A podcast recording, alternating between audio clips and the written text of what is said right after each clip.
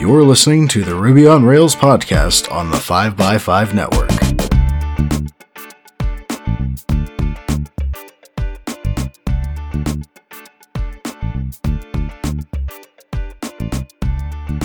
You're listening to episode 267, and I'm your host, Brittany Martin. Ruby Motion, the Ruby runtime that lets you develop native apps for iOS, macOS, watchOS, tvOS, and Android using your favorite editor and the Ruby language and the Ruby tools that you all know and love. Today, I've invited Lori Olson onto the show to champion the project. Lori got her start in software straight out of school with a Bachelor of Science honors in computer science from the University of Calgary, working in the Calgary oil patch. Since then, she has developed software solutions for the health, finance, and entertainment industries, as well as software tools used to boost the productivity of other software developers.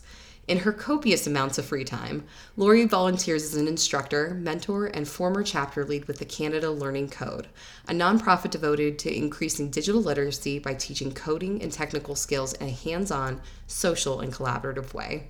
Welcome to the show, Lori.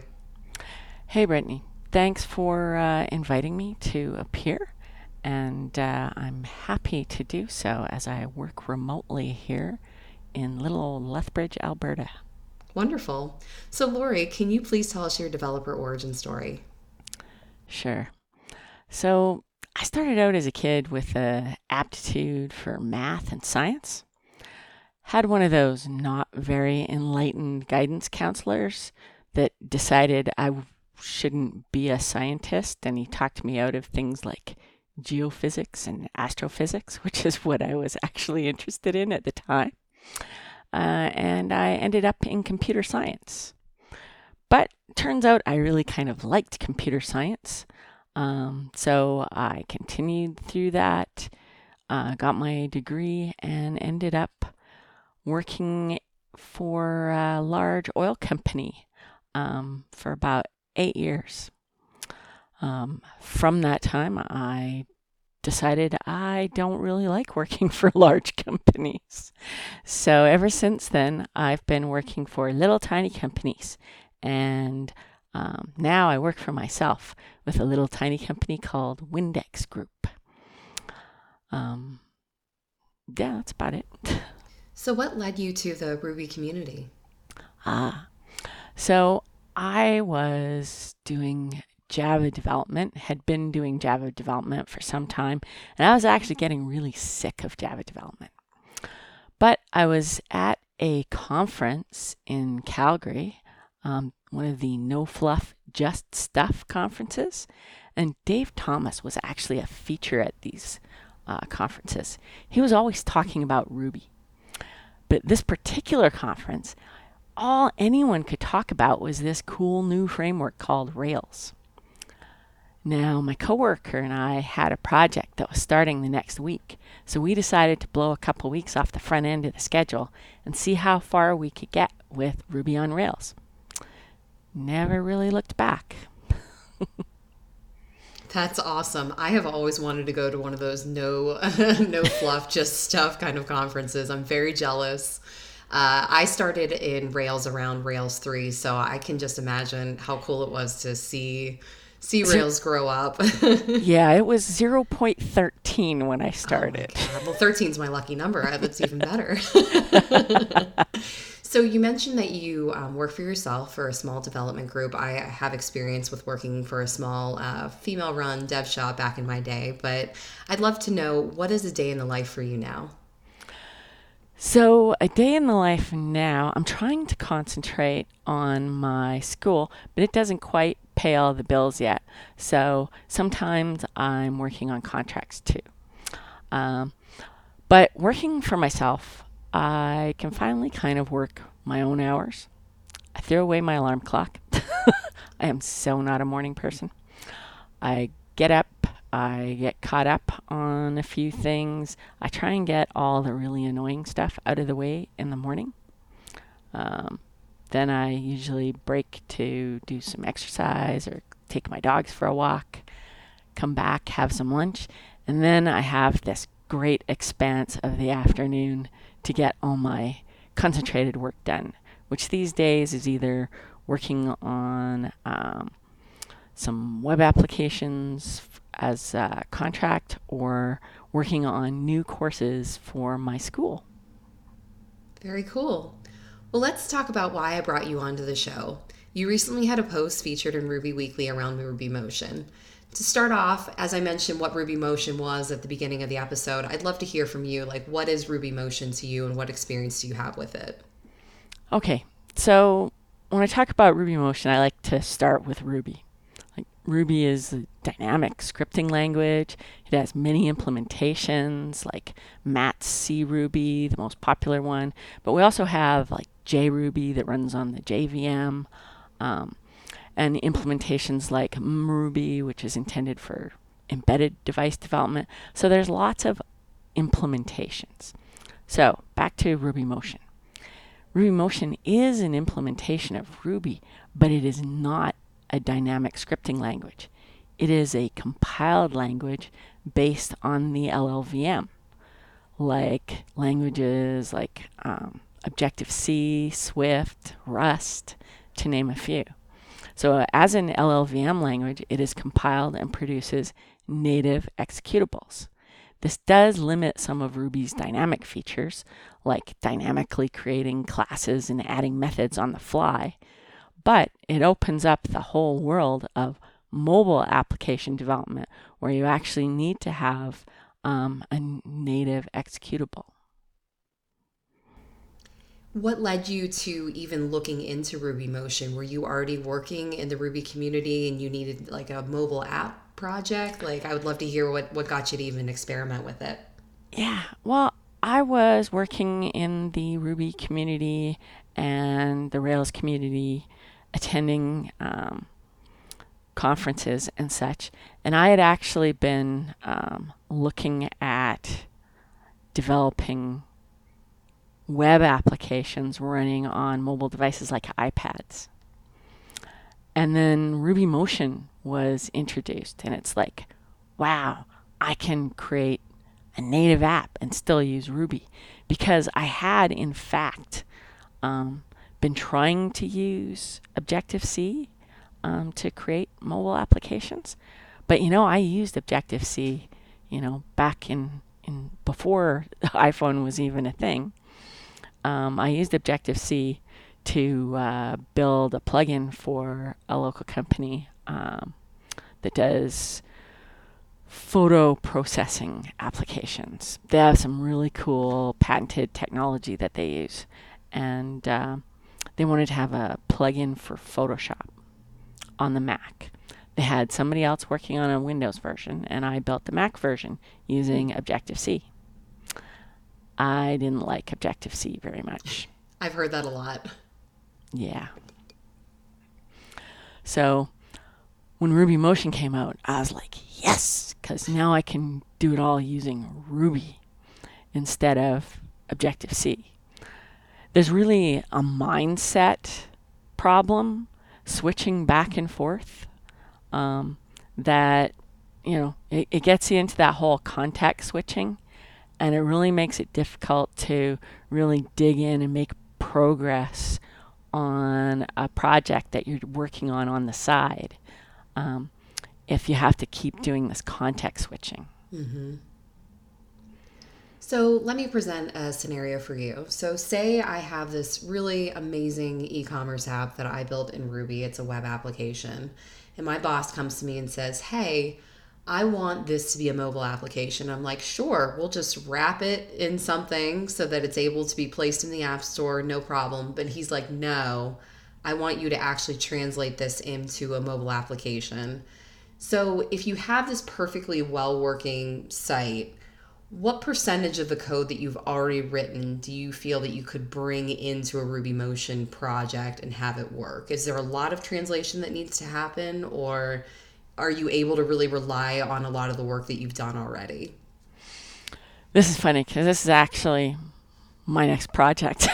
That's awesome. I might be your client. No, uh, no I'm the, the one of the contracts I've been working on is developing a web app for a guy, and he wants to have apps now. Mm. And so I will be um, doing that. Now, his application is fairly straightforward It doesn't have massive amounts of data. Um, there, there's lots of things that it's doing that are just sort of really well suited to being a web application. So when you think about translating it to the uh, App Store, honestly, wrapping it will will do a good job. Um, that's not true of all applications. There are some uh, applications that do not translate well at all, and you need to use more native stuff. So it's really sort of situational. It depends on the application, and uh, and it depends on how some of the back end is built. If it's really built so that the back end operates more like an API, you'll be able to reuse all of that um, in your uh, Ruby Motion app, and you'll just mostly be building the front end UI part. Gotcha. So, what do you enjoy most about developing in Ruby Motion? Just the lack of context switching, or there are certain libraries or the community behind it that you really enjoy? It's kind of the same reason that I enjoy using Ruby. There's the clean syntax, the readable code, the general community push to convention over configuration. Um, speaking of community, that's another reason. The Ruby Motion community itself on Slack, there's a, a group called the Motioneers, is probably one of the friendliest and most welcoming online development communities I've ever encountered. Interesting. So, if I wanted to get, so I've always been interested in being able to develop an app, and I've always kind of put it in the back of my mind that I would learn Kotlin or Swift. And now knowing that, you know, the Ruby Motion community is alive and well, I'm very tempted to really dive into it because I do maintain a mobile application at work that really is just wrapped currently, but it would be a fun experiment to try doing it Ruby Motion. So to get started, I should, you know, link in the show notes, but I should seek out this Slack community. Absolutely. Um, you can join it by hitting the uh, the join app, which is uh, motioneers.herokuapp.com. Very cool. Well, speaking of the community, um, a recent post by the Ruby Motion team, aptly named The Sleeping Dragon Has Awoken and is filled with a terrible resolve, was posted on their blog. It was around how the project is structured and how they feel Ruby Motion lends to the overall mission of having Ruby everywhere. When you saw this blog post, how did you react? Well, the fact is, I actually saw a lot of that post in its formative stages. Oh, interesting. um, Amir tends to consult with community members a lot, and I'm one of the people he bounces ideas off because I have the school and all. Um, I have to say, I love the idea of having an open source version of Ruby Motion, um, which it has never been. There's been oh. bit, bits and pieces of it that are open sourced, but um, up until that post right there, um, most people didn't realize that that was where they were going. So Amir's brought on a couple of partners now, and he is working towards having the whole infrastructure in place to make it open source. Interesting. So almost like how Microsoft open source .NET and the usage of .NET just like exponentially exploded. Yeah. Do you think that this could happen for Ruby Motion? I think so. And and that is both an exciting thing and and a problematical thing. Sure. It's one thing when a large corporation open sources something mm-hmm. because they're still supporting it, they're still paying people to work on it. Whereas Ruby Motion is, you know, primarily um, Amir and now his uh, two partners and the people that they've hired. But it is not a large corporation behind it. So he wants to be very, very careful and deliberate about how it gets open sourced, and I applaud that. Do you think that there? Do, are you aware of a timeline as to when he would like to have that open source? Do, should we expect to see something this year, or do you think this is going to be a, a slow progress project? th- there's going to be um, parts of it coming out fairly fairly soon. He's got a big um, announcement coming up Ooh, that he keeps te- he keeps teasing people about um, at RubyKaigi. So that's that's coming up pretty darn quick. All right, listeners, if you are lucky enough to go to that conference, then you are going to be the first to hear an exciting announcement about Ruby Motion. Otherwise, I'm sure the conference videos will get posted. That is exciting. Uh, Oh, it's great, and great news. and the thing to remember is that uh, part of the whole open sourcing thing is that it's being rebranded. It won't be called Ruby Motion anymore. Oh, interesting. It's going to be called Dragon Ruby. Okay, good to know. well, that that certainly explains the blog post title. Yes. So, um, I, as you have mentioned a couple times throughout this podcast, you have some courses available through WNDX School. Have these been successful in enticing Ruby developers to mobile? Um, they have. It hasn't really uh, taken off yet, but I'm seeing, you know, a slowly growing amount of people. And certainly over the last few weeks, um, I've been on uh, other podcasts, and I can talk about that, right? Oh, absolutely. and uh, yeah, I was on the Ruby Rogues and uh, a couple weeks ago, and also the uh, that as you mentioned, my post. I actually got a lot of attention from that post, so I've had a lot more people signing up at the school. Um, I am seeing interest in my introductory Ruby Motion Jumpstart course. Um, it's where I teach people how to use Red Potion, which is kind of the Rails of Ruby Motion. Um, caveat: It is not Rails. it is. It is so not Rails.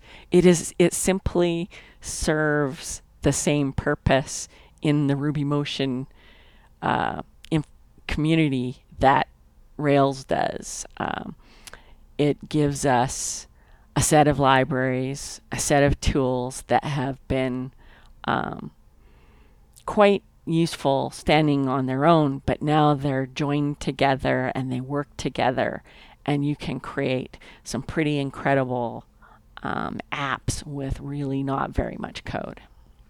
Well, I'm a bit biased because I am the host of the Ruby on Rails podcast, but I have noticed that if someone is a little bit intimidated to try something, if you just tell them, oh, it's the Rails of, they're like, oh, okay. so, I mean, I just hearing that, I was like, oh, well, I must try Ruby Potion if, if it's the Rails of Ruby Motion.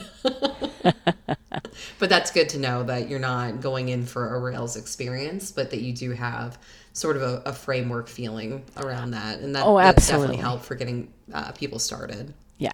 I've also been concentrating for the last six to eight months on my more meta course, six pack apps.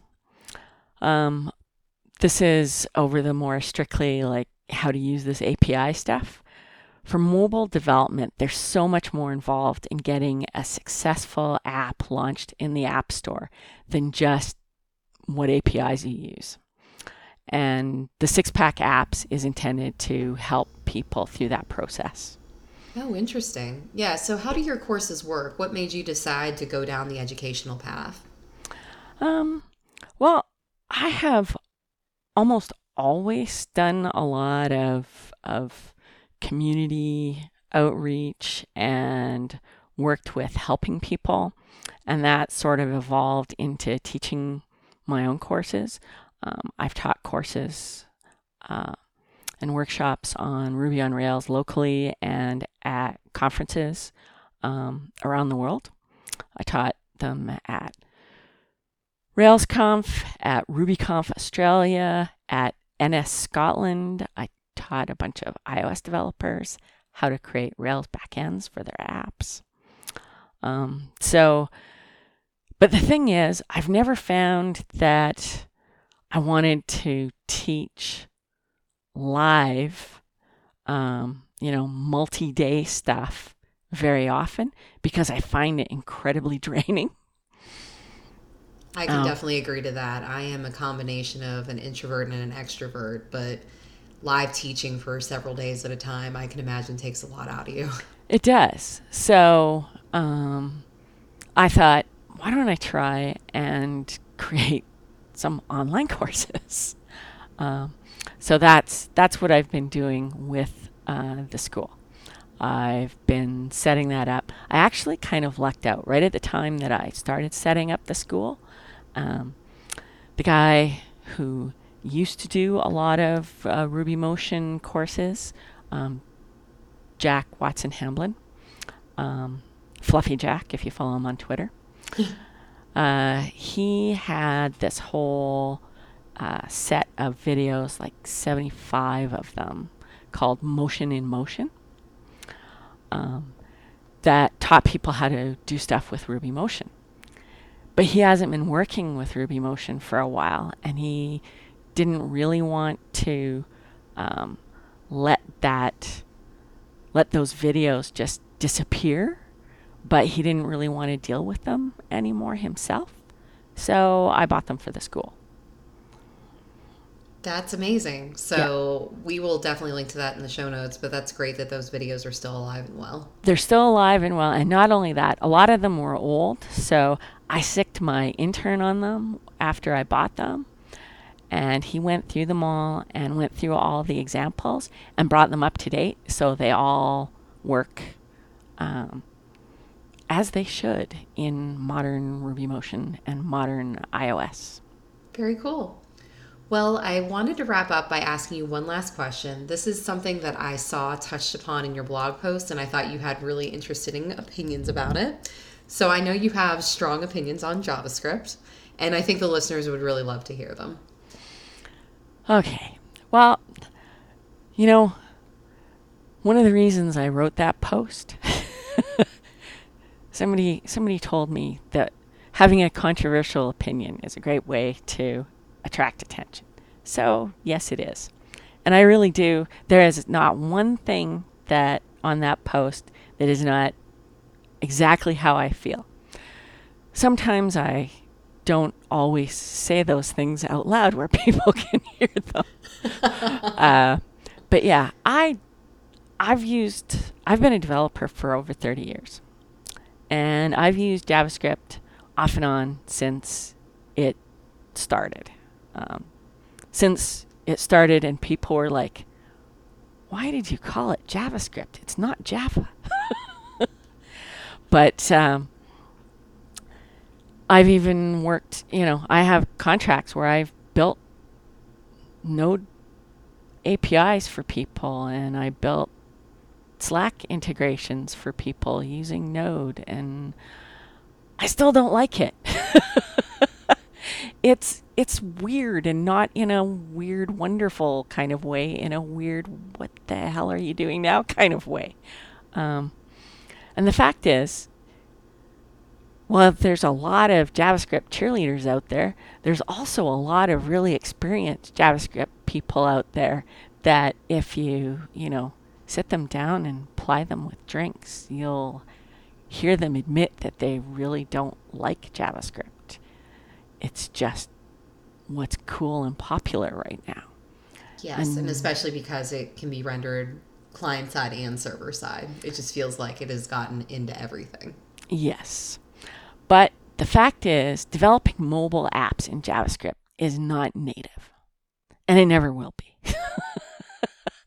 and I just think that that limits it um, in a lot of ways to not very interesting apps. that is super interesting. Uh, and um, thank you for sharing your opinion on that. Yeah, I have one more opinion that I haven't shared yet, but go for it. You'll hear this first. Okay. Right now, it used to be that we all hated on Java apps. Mm-hmm. Right now, every app on your desktop that you really, really hate was probably written in JavaScript. That's because like every app that I have that I hate right now, it's just like Trello, yep, it's an Electron app. Slack, yep, it too. Oh, Skype, yep, it too. Like everywhere you look, people are taking the shortcut to creating cross-platform a- apps. And it's creating really bad experiences. I know it definitely consumes a lot of resources onto your hardware. That's Mm. for sure. But I haven't personally developed in it yet. But I have heard of people, um, if you're familiar with Tuple, which is a screen, screen sharing app, Yeah. I'm pretty sure they got away from Electron. They started down that path and they decided to go back to native. Yeah. They in in the end, um, if you need something that's really performant, you, you have to get away from the JavaScript. I love that. that. That is a great way to end it right there. So, Lori, um, how can our listeners follow what you are up to? Well, um, I am currently curating the RubyMotion Weekly newsletter. So if you go to rubymotionweekly.com and sign up, you'll get me in your inbox every week. But uh, you can always follow me on Twitter too. I'm pretty active on Twitter. Um, my uh, handle is Windex Lori. So WNDX Lori. Awesome. All of this will be in the show notes. Thank you so much for joining me on the podcast today, Lori. If you have not given Ruby Motion a try, please do. I certainly will be.